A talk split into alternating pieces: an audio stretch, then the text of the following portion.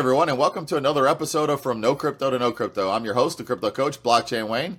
Today we're joined by Nick Lambert. Now, Nick is with Dock.io. Nick's going to tell us a lot about that, but Nick, first and foremost, thanks for joining us today. Oh, thanks for having me on, Wayne. It's a real pleasure. Awesome, man. I am definitely looking forward to getting into this conversation. Uh, a lot of what I saw when I reviewed Dock is a lot of utility and, and, and there's a need in the market for what you guys do, a need in business for what you guys do. So before we jump into that, tell us a little bit about yourself and your background, Nick.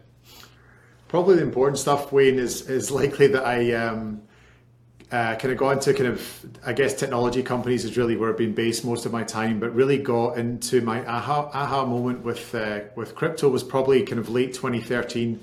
Um, I was working for a a decentralized storage startup, and we were looking for an incentivization mechanism. And so this company, they basically is a bit like what Filecoin does. Mm. Um, people at home contribute their computing power, hard drive space, etc., and are, are paid in some way from this network. And we were trying to figure out like how do we do this thing? Why will people want to turn on their computers at home and basically provide resources to this network?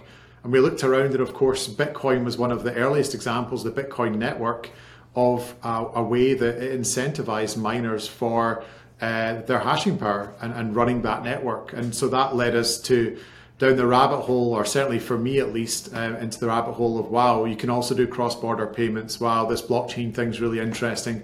And it really started to hit home how significant it was from there. So uh, and then really since then, I've been involved in the, the decentralized or Web3 or crypto space, whatever you want to call it. And now I find myself as uh, at Dock. Awesome. Yeah. I mean, I never, I guess I've heard it explained like that, but that's a simple way to explain how the Bitcoin network operates and the incentive structure. Because people, most people say I like blockchain without, without crypto or vice versa. You know, they, they think it's one or the other, uh, but you've got to incentivize the network, right? Yeah, you can as well. I mean, you, you, do get you start to get into the kind of corporate world, Wayne, and what we see a little bit in some of our work is a desire for like private chains. So certainly with public chains like Ethereum and like uh, Bitcoin, you definitely need that that incentivization mechanism because otherwise, why would people go to the effort? What we do see in private chains is companies running uh, the nodes themselves without an incentivization structure but they kind of have to manage those relationship with contracts and stuff. So certainly right to say it makes yeah. life a lot easier um, to, to have those incentivizations uh, already built in. Yeah, that's a good point. I mean, businesses are already expecting or working in a a network cost into their infrastructure. So yeah. putting that cost structure into something that could be more secure to where, you know, they're they're worried about uptime a lot of times. So if downtime for them is bad. So if one server goes down and your net and your whole network doesn't operate, versus you've got an agreement with several other, uh, or you're running it, even if you're you have multiple locations of your own business. Um, one one location goes offline, the network continues to operate. Exactly. Yeah, redundancy is a huge thing for decentralized networks. Yeah, good point. Yeah, awesome, cool. So Nick, great info. Let's jump into Dock and tell us um, at its core what is Dock. Of course. So a big problem that we all see today, Wayne, is how do we trust the data around us? Um, like we see, like you know, the kind of word fake news seem to appear kind of like mid mid 2010s, I guess, and, and really since then it's plagued us. And so we don't really know what we can trust online uh, is a big issue. Um, and, and another issue from that as a business, we don't really know, like if we are getting, let's say, hiring for a new job, and candidates start to apply and they say, look, I've got a degree from Harvard, a degree from Berkeley, sometimes like that that information sometimes you take it at its word but then you have right. to sometimes verify that. And that process it sucks because it's it's slow and it's expensive. So that might require me to, to hire a company to do that or i might take the step of actually phoning one of those institutions to find out did joe blogs go there? That cost me you know many days and uh, it slows down the recruitment process. So Dock really exists to provide a way for businesses to um, make claims about data. It could be about an individual's um, educational attainment, like a degree. And then when that information exists um, in this digital verifiable credential, the recipient of that can instantly verify it. So, really, what we're doing is getting rid of all the hassle around uh, verifying data and also enabling people to make claims that we can trust, is really what we're doing. Awesome. Yeah, that's, that's very interesting because I think about that and I think about honestly, I lead a remote force, and and most of the people that I've interviewed, I've I've and hired actually, I've taken their credentials at their word. There's yep. there's really you know I don't I don't reach out to that college and say hey do they have, do you have this degree or show me the degree. Uh, we do take a lot of it at our word. Obviously, um, I've been in prior to even running a remote force. I've been in the management uh, corporate management space for 24 years prior, so it was kind of uh, you know there obviously there's background checks and stuff, but there's yep. definitely times where we've hired people and you have to question okay are those credentials real exactly exactly and, and even if in your role like in the roles that we both play wayne like that that could be a situation that's uh, a, a, pain that, that, like you might hire the wrong person and think well that you know that's not so good because you know the person turned out to be pretty terrible for what i wanted they weren't sufficiently trained or knowledgeable so i'll i'll get rid of them and i'll go hire someone else but if you then think about what if I'm in the field of, of you know hiring medical practitioners or some kind of health and safety thing where I'm trusting that somebody knows how to work a harness at 100 feet in the air because they're repairing telecoms towers or something. If you start to get that fraud happening in those types of places, like that's when like lives are lost and when yeah. you know, businesses get sued and compliance becomes an issue. So Uh, yeah, for you and I, it's, it's probably a, a a, significant issue, but not really life threatening. But in other trades, it really becomes a, a big a big factor. Yeah, yeah, absolutely. Absolutely. It's funny. I, I, was listening to a comedian the other day, and I forgot which airline he was talking about, but the airline CEO had said something about they were going to push their hiring focus for pilots on, and he named some different qualifications that had nothing related to being able to fly that plane. And the comedian was like, "Wouldn't you think the most qualified person to fly the plane is who you would want?" Um, but yeah, I mean, yeah, it's definitely important. It's just you know, kind of emphasizing those those roles that um, can be life or death, can be um, even even cause someone financial ruin if, if you don't have proper validation. Um, you know, looking looking at Dock, there's there's quite a few solutions on the on the website when I when I was looking at it. Um, what are what are some use cases, interesting use cases you guys have seen? um, emerge. I'm sure there's always those things where you think, okay, this is how it could be used. just like our protocol, somebody does something, you're like, oh, I never thought about using it like that. Yeah.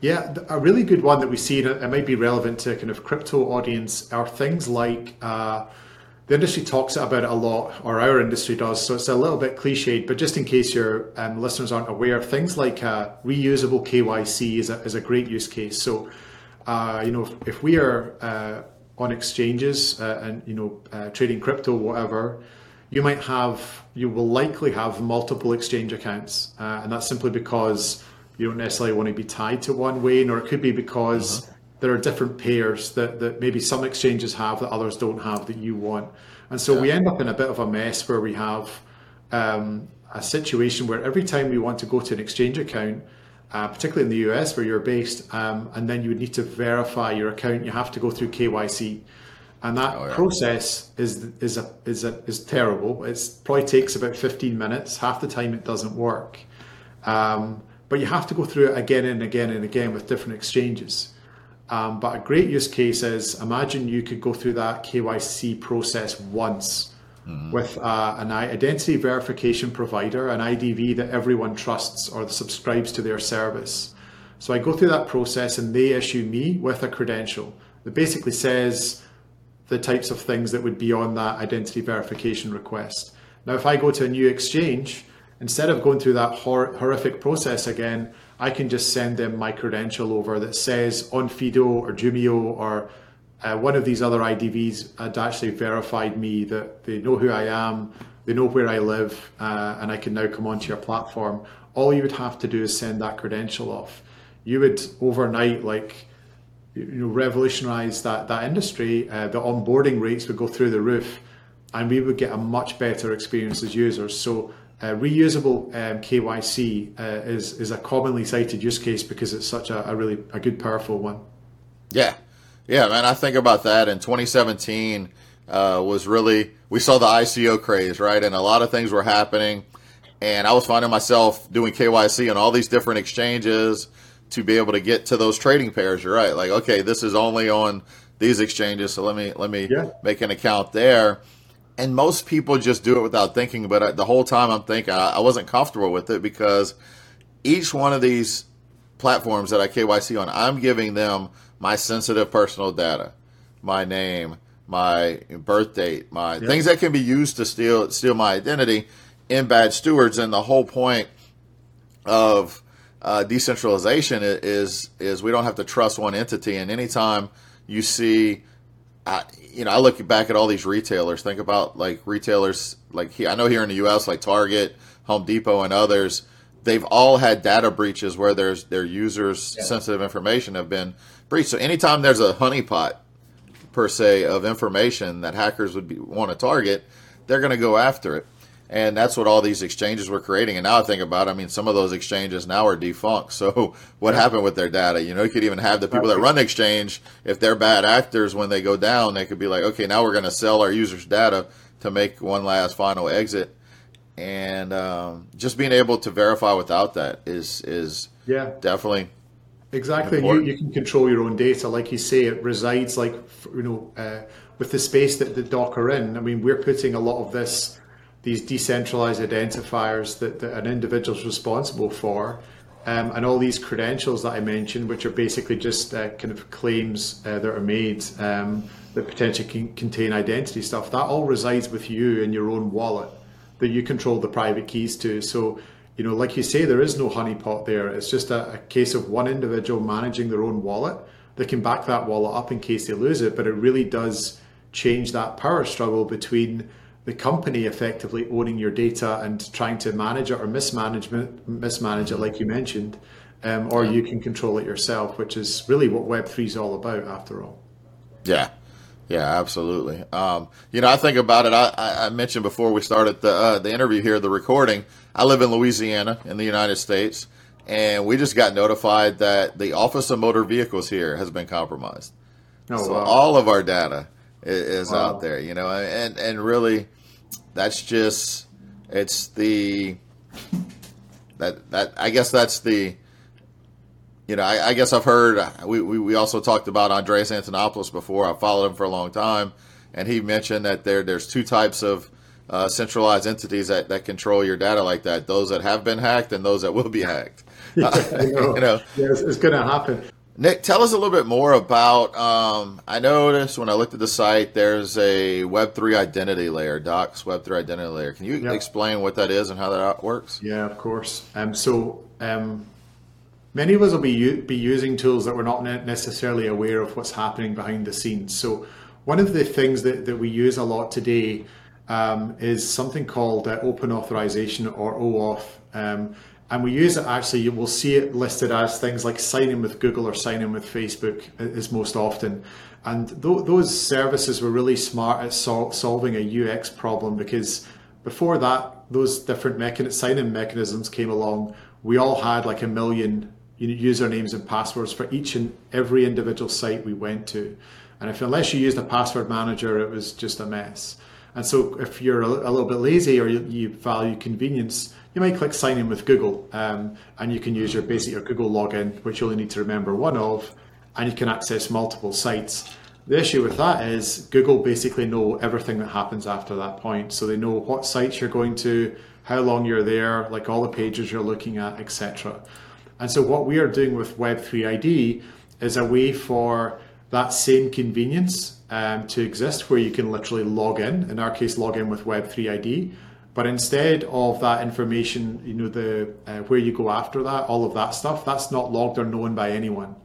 So behind the scenes, we would issue you with a credential that you sign yourself. You use it to log into whatever service supports signing with Web3 ID and then that gets thrown away and then you can go on your way and do what you want and nobody is able to track you so what we're trying to do with it is, is give you a cool web3 way of uh, giving you better user experience um, but also keeping you kind of secure as well. So you're still getting access to these sites but you're not giving away uh, what you're up to and you don't have to remember like a, a username and a password. Yeah. Man you, you are so right i think. Uh, again, I'm one of those that I, I, don't really feel comfortable with the use Google login, but I'll, I'll be honest, I've, I've used it from time to time, right? You're yeah. uh, trying to be efficient, trying to jump from one to another. Let me just sign in with this. Let's just exactly. It, right? I think, and then you're not alone, um, Wayne, in doing that. Like, I mean, I do it as well, even though I should know better. But sometimes you're just in a rush, and unfortunately, like we're humans, and part of the human condition is we're a little bit lazy, and uh, yeah, sometimes you just want to get things done as conveniently as possible um, and then we'll take those shortcuts. Um, so yeah, I, don't think you're alone in doing that. Gotcha, gotcha. So we've talked about some different use cases for Dock. Um, what about? I would think in like in healthcare that would be something. Is there is there a use case for Dock in, in the it healthcare is. industry? Yeah, there's a couple actually, Wayne, I could talk about. One might be the holy grail, I suppose, is getting to a point where you can manage your own health records. Um, you know, so uh, and there's it's probably not the technology that holds that back. It's more the the legals and the, mm-hmm. the, the kind of different markets. So like in the US, where I know you're based, like it's a very fragmented healthcare system that runs different from state to state, um, and sorting all that stuff out is going to take quite a lot of time. Uh, the UK is a little bit different. It's a lot more centralized. There's really just one uh, public provider. Um, but it's uh, it's still tricky. Um, but ultimately, you could get to a point where we could each hold our um, medical records as credentials in a wallet. And so the idea would be that you might go to your general practitioner, your GP's um, uh, surgery, and you might know you've got an appointment. And you, they might say, "Look, I want to access your medical records so that when we're discussing whatever ailment you have, I, I have some backgrounds." And so they might make a request to you in your wallet, and you would say, "Yeah, that's fine. I'm going to see." Dr. Jones, I'm going to give them access to, to this part of my medical records. And then you can interact and then you can remove their access, access at the end. So that's a really powerful uh, one that I think we'll see in the future, but I think is a little way off. Um, the other yeah. one that we see, Wayne, is actually more around the workforce part. So if you're a medical practitioner working almost anywhere in the world, if you move your location either from state to state in the US or even different parts of the, the UK where I'm based, um, you need to go through a manual verification of your licenses and your competencies. And right. so that can often be an in person meeting many months in advance. You need to take all of the, the material that you have, and it can take the administrators of that health service you know many more months to actually sign you off as compliant in case they get sued or something like that but imagine as a healthcare practitioner you had some kind of national body award you with all your licenses and credentials and you showed up for work the day that you wanted to work somewhere else and you literally showed them your credentials, you presented your credentials, and they said, Yeah, I can instantly verify those. I know who issued to them to you. I know they were issued to you because they're all cryptographically signed, like any kind of crypto transaction. Um, and I'm comfortable that you have those uh, those licenses, and then you can start work immediately. So I think that's one of the use cases that, that we're seeing that potentially could happen quite quickly. Awesome, yeah. You know, Nick, this really excites me. Uh, I, have always been a big fan of things that really show people utility and how this technology can be used in the in, in the real world. Other than just obviously finance and money is important, but it's not everything, right? There's so much more that you can do than just to have a a cryptocurrency that's on chain that you can use to pay for things. Being able to have uh, this type of technology utilized and it's solving problems. It's not just saying, okay, we're taking it from a centralized system to a decentralized system, but it is solving real world problems, efficiencies. Uh, that, that's really what we need to need to see. Now, I do have a question. I don't want to go too deep on the tech because I know a lot of our listeners are just trying to learn about uh, the cryptocurrency and blockchain space and, and how it can be utilized. But I, my one question is those credentials you talk about how are they stored? Is it uh, just a transaction on chain, or is it in essence uh, like an NFT that someone would have in their wallet? Yeah, so it's it's uh, you don't actually need to put any part of the credential on chain. So you could send uh, me, let's say you wanted to send me like proof of attendance, like I've attended um, your your podcast, Wayne.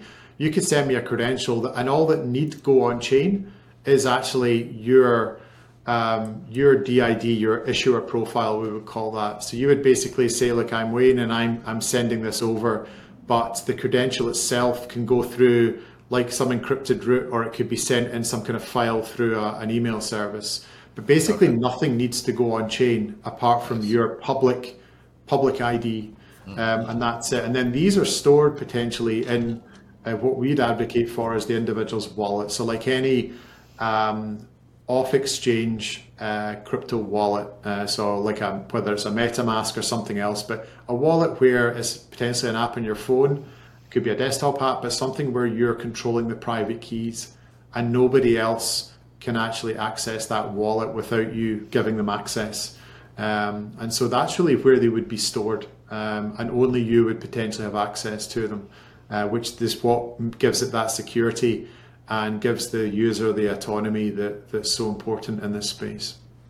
Yeah, it definitely makes sense because you wouldn't want all of that. If, if there's an NFT in my wallet, anybody can see it. So yeah. maybe like a, a college diploma wouldn't be bad. A college degree, having that as an NFT that's not transferable in your wallet. But yeah, some of that other data, you're right, it yeah. doesn't need to be. The only issue with NFTs, and there's a thing that you may have heard, and I don't know if this is like slightly more advanced than you'd want, but there's a, a discussion around, I think Vitalik, uh, obviously the founder of Ethereum, he calls them soul-bound NFTs, yes. uh, which you talk about identity. And so being linked uh, to, to one user exclusively, and they, like you say, they can't transfer them, they can't sell them, they can't do anything. The only issue that that can cause is for the most part, a lot of that information is on chain. So it's fine if that NFT is not having, like, let's say, lots of personally identifiable or PII information. Mm-hmm. But in yeah. many cases, it's putting a lot of data on chain that doesn't always need to be there. So soulbound sure. tokens definitely have a good use case. I'm not always convinced they're the best for like identity type things. Right, unless there's some kind of privacy layer. Um, exactly. Yeah. Yeah, because I know that they're able to add unlockable content to an NFT to where only the owner can see yep. that. But yeah, you're right. That definitely causes some things. Now, concert tickets or sport events tickets as NFTs, those yeah. are great because it's uh, it's almost like a social aspect. After you've gone to that concert or sporting event, you've got yeah. the ticket in your wallet as kind of like memorabilia. But other, exactly. you're right, personal data, you don't yeah. want to you it could also be like they're good for like loyalty schemes as well. Like you say, so if you go to something or you go to an event and like you know it could be anything from like a, a Nike shoe event, and then they might want to reward you and say, well, here's an NFT, that, and that actually can entitle you to to money off. But what they could actually your next set of sneakers, but what they can actually do is make sure you can't transfer that. So instead yeah. of like these benefits getting passed around users that maybe Nike doesn't want they can actually make sure that you're the one that benefits. So there's a lot of different awesome use cases for, for that type of technology. Yeah, absolutely. I mean, you're speaking my language. One of the things that we've put a focus on recently is educating business owners and business professionals how to utilize this technology in their day to day business. And NFTs is kind of where there's the biggest uphill battle because NFTs got such a bad rap from all the hype yeah. and the scams. I mean, anything in general. But the technology is amazing, and that's one thing I teach is loyalty rewards or memberships. We did an event last week in New Orleans, and we gave all the attendees a POAP NFT. Now we haven't added any utility to it, but if I wanted to do something, I could always drop a code or something for those people to, to redeem. Yeah. Um, yeah, so that, that's definitely yeah. where we need to see it going. And see what you're describing there is when, like, we see this a lot as well. Like, one of the kind of biggest barriers that we see to adoption, and, and we kind of like talk talked already today about lots of like clear benefits, and like you talk, obviously sounds like you're also talking to business owners as well.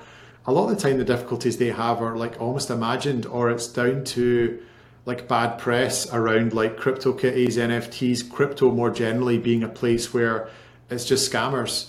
Right. And the reality is there's scammers for sure, but there's plenty of scammers going on in, in the you know the fiat uh, system as well. Banks are losing billions a year, so it's definitely frustrating that you have this amazing technology that's totally neutral. Like technology doesn't do bad and good; it's the people that do bad and good and it's putting them off like trying to harness this stuff so it sounds like probably you and i go through similar yeah.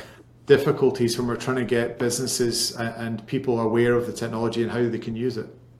Yeah all the time. I mean really that was a conversation i had two days ago with somebody a business owner in new orleans he's like there's so many scams. I was like yes there's and I, same thing like you there's scams everywhere right? And i said and the benefit of having open decentralized technologies where anybody can use it anybody can also create a scam, but also what you see is that's what's being highlighted right now in the media and stuff are the scams. Until we start focusing on real real world utility, how can you use it? How does it really solve a problem? And I'm sure you've probably heard this before many times with multiple um, speakers in the space is not everything needs to be on chain. Not everything needs to be on a blockchain.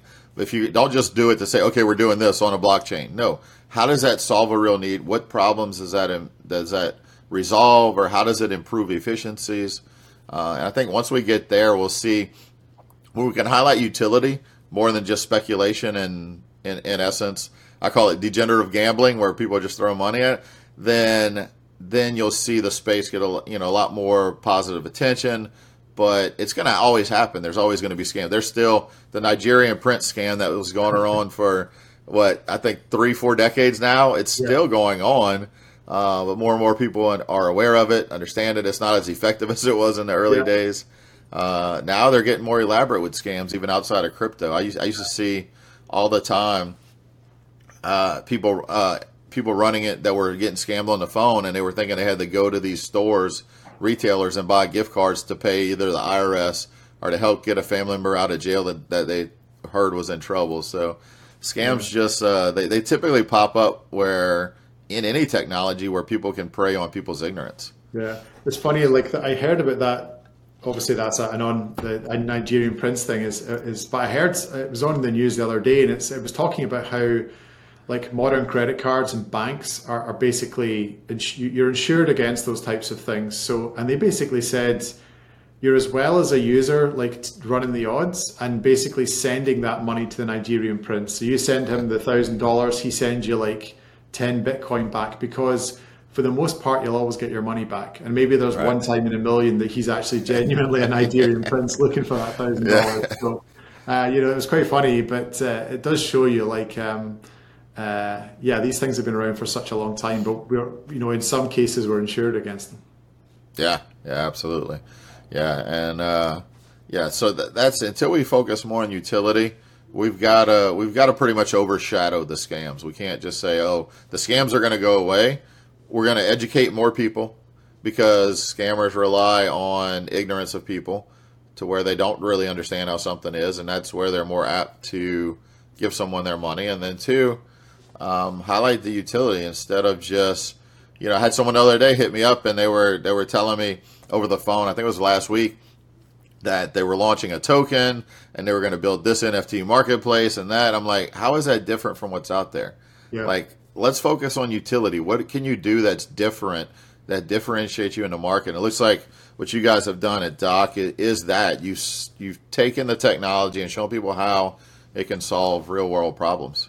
Yeah, I mean, crypto is very, very powerful, and, and there is a lot you can do with it. And it's right that, um, you know, what you're describing as well, because one thing we try and avoid, and, I'm definitely not saying we've got this nailed down, but it's something we do try and focus on is we quite often like see people in our industry um, talk when they're trying to like say how they're different. Uh, in the example you gave, Wayne, they might just start giving you like technobabble or saying it's oh, it's decentralized or it uses a blockchain. But for the most part, like businesses, investors, people, they actually don't care. They just want to know why should I care? Like why? What different benefits does it give me? So for a lot of the time, we actually hide away the fact that there's a blockchain involved for us, or that the, there's tokens potentially involved, or some of these other things, because actually all that our customers care about and, and the individuals that use us is is the data fraud proof? Can I prove very quickly or instantly um, who said what and when? The answer is yes. Well, then I'm interested. But if we try and put forward like the technical workings of our systems as the kind of the sales uh, pitch to people, they just they're not interested, right. and rightly so. Yeah, I mean, I, I, tell people a lot, a lot of the same thing. Is most people don't really care about the the technology behind it. Is it on a blockchain? Is it not? They just want to know: Does it work? Is it secure? Can I trust it? Um, they they don't really care. They just and, and does it make my life easier? Does it solve yep. a problem that I have? And that that's what we've got to focus more on.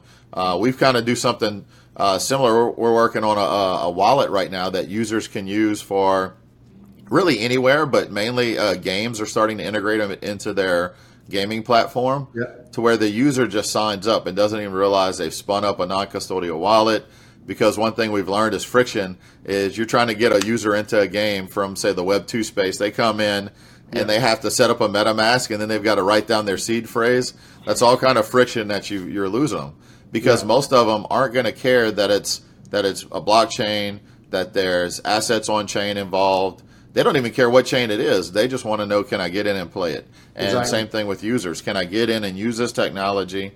Um, and and I, I, mentioned NFTs earlier, and I think that's one of the words that I think is just going to go away. The technology is always going to be a non fungible token, but most people aren't going to care what that is or yeah, even understand it. They just know it's a digital asset. It's a digital membership. It's a digital, um, and it's something whether I can transfer it, I can't transfer it. They'll they'll know that it's that, and not say, oh, it's an NFT.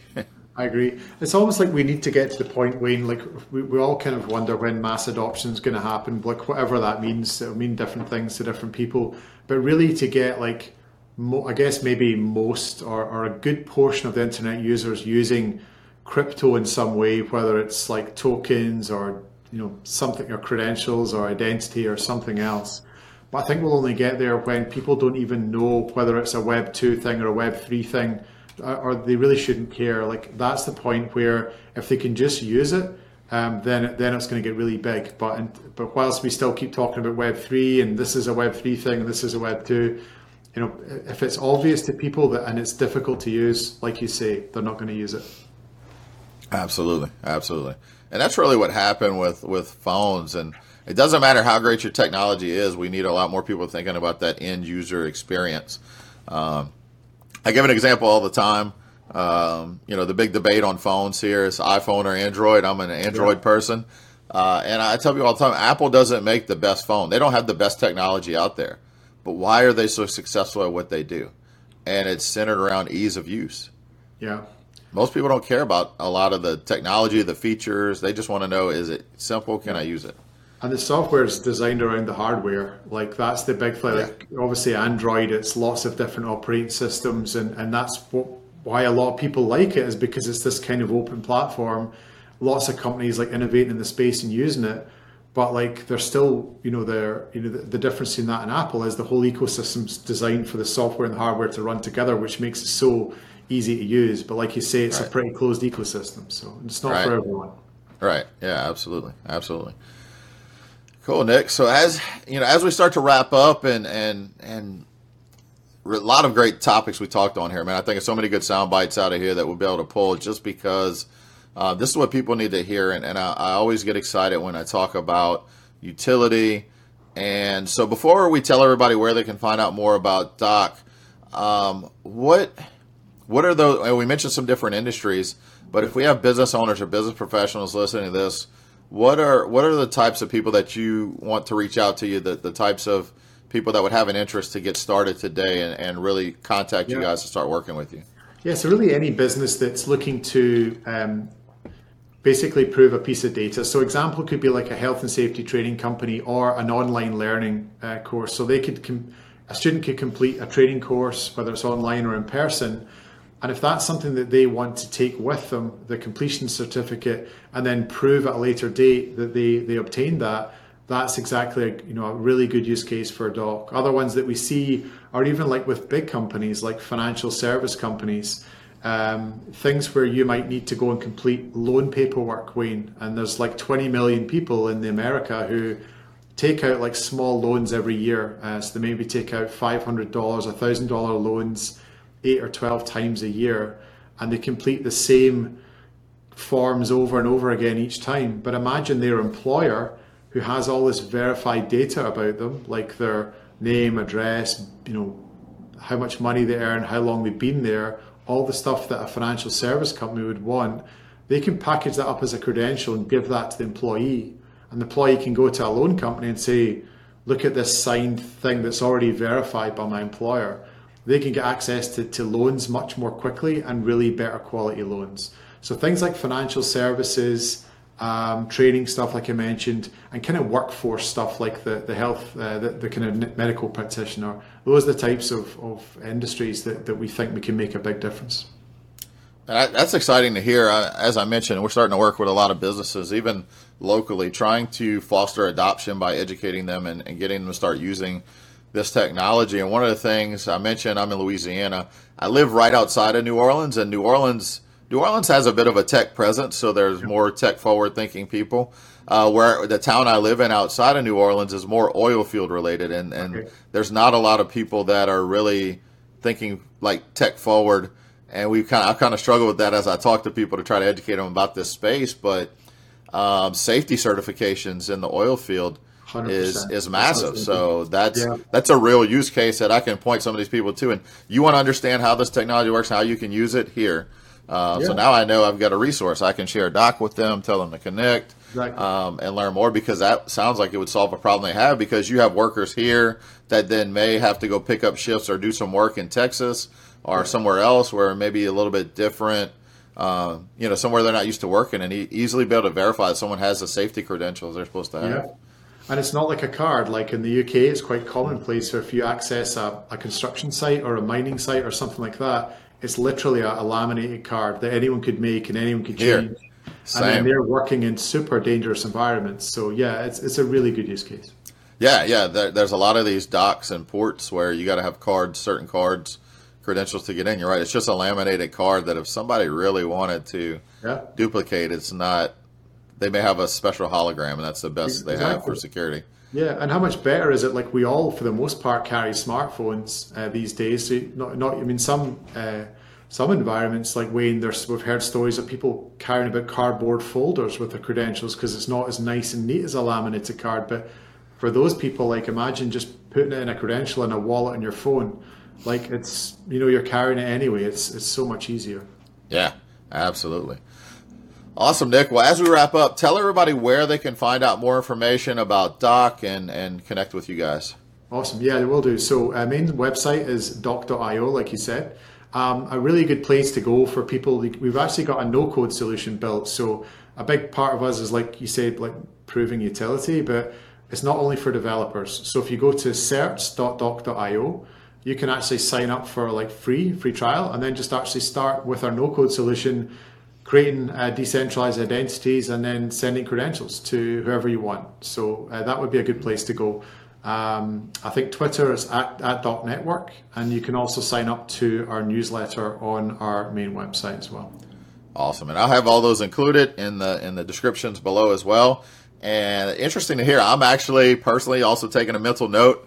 I'm going to go and, and and play around with the technology. I love to see use cases like that. I love to see, and then I can add that to my, I guess you could say my repository of okay, you want to do this. This is where you need to go uh, for your business. Yeah, awesome. Yeah, any any issues, let, let us know, Wayne. But yeah, hope, hope you enjoy it. Awesome. I, yeah, I'm excited. I'm glad your team reached out uh, to, to schedule this interview.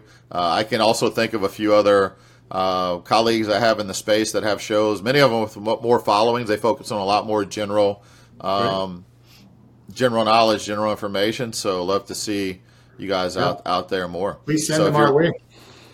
Absolutely. And if you're listening to this, make sure to check out dock.io, try it out as Nick mentioned, and try it out for free with their no code solution and follow them on socials. One of the biggest things is keeping up with projects that are doing stuff. I mean, this technology is evolving and happening so fast that you want to follow socials just because of there may be updates. And Nick, I mean, we may do a follow up in six months or or so, and you guys may have a, a, a, you know more uh, more ideas, more products, more solutions coming out.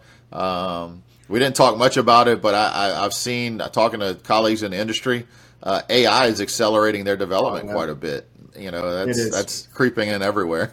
Yeah, and depending on when you publish this, we've actually got a kind of fairly big announcement coming out in the crypto space. Probably, I mean, timing wise for us, it'll be like mid July, but I don't know when this will this will hit. But uh, yeah, Yeah. Um, hopefully people will be hearing a lot more about us. Yeah, you'll be you'll actually this will be after that. So you guys listen to this. This is this is already live. Did you want to say a little bit more about that? Uh no. Okay. Not yet. Gotcha. Gotcha. So keep an eye out. Gotcha. All right. Understood. Understood. All right. Awesome. So Nick, thanks again for your time today. It's been a pleasure. Appreciate you sharing all this information with the listeners. Um, any final words before we cut out? No, I really appreciate you having me on. I think it's really great what people like you are doing, Wayne, trying to like, you know, a lot of us are educated about the space, but like the only way that we keep growing it is, is bringing new people in. So all the work you're doing uh, is definitely appreciated by everyone else in the community. Awesome. Yeah, definitely. Thanks again, Nick. Thanks everybody for listening, and we will catch you on the next episode.